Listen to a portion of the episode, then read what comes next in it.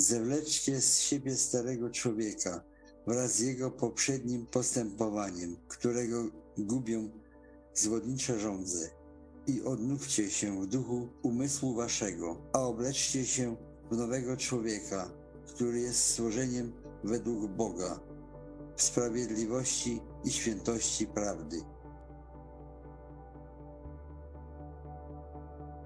Żony, bądźcie uległe mężom swoim, jak Panu, bo mąż jest głową żony, jak Chrystus głową Kościoła, ciała, którego jest Zbawicielem.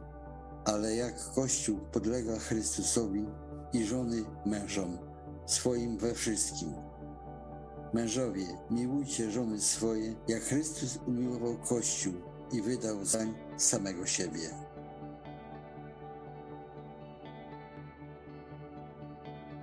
Albowiem to jest łaska, jeśli ktoś związany w sumieniu przed Bogiem znosi utrapienie i cierpi niewinnie.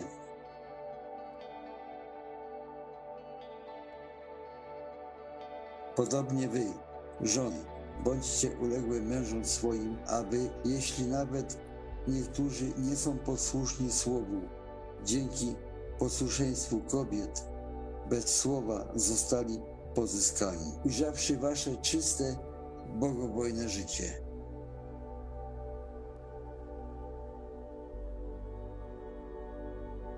Rozkazy Pana są słuszne, rozweselają serce. Przykazanie Pana jest jasne, oświeca oczy.